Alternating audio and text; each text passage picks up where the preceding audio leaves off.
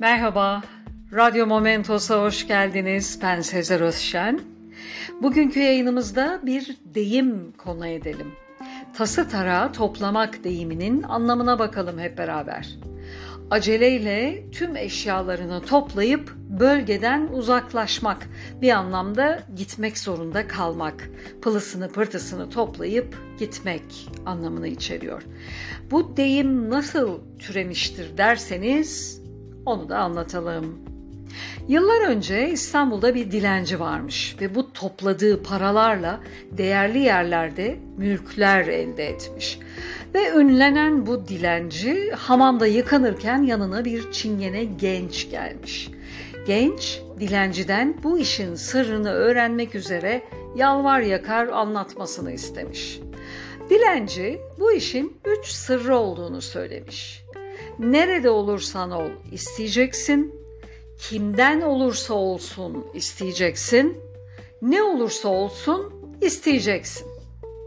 Çingene genç kalkıp ünlü dilencinin elini öpmüş ve ben çok fakir biriyim ne olur bana bir şey ver demiş.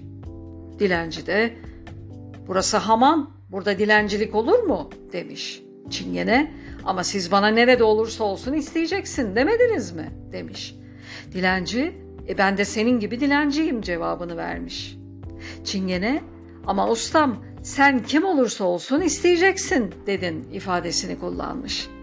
Dilenci evladım benim kurna başında neyim var? Elbisem dışarıda, paralarım evde. Gördüğün gibi bir tasım bir tarağım var demiş. Çingene ise ne olursa olsun isteyeceksin üçüncü kuralını hatırlatmış ve tası tarağı alıp gitmiş.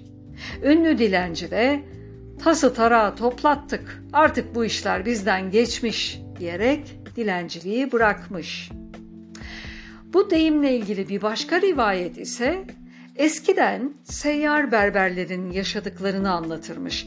Berberler tası tarağı çantalarında taşır, tekerlekli sandalye ile dolaşırlarmış. Sabit bir yerleri olmadığı için vergiden ve cezadan kaçmak için de tası tarağı toplar hızlıca uzaklaşırlarmış.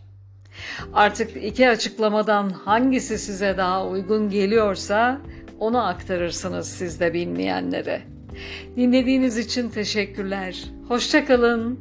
Radyo Momentos'ta kalın.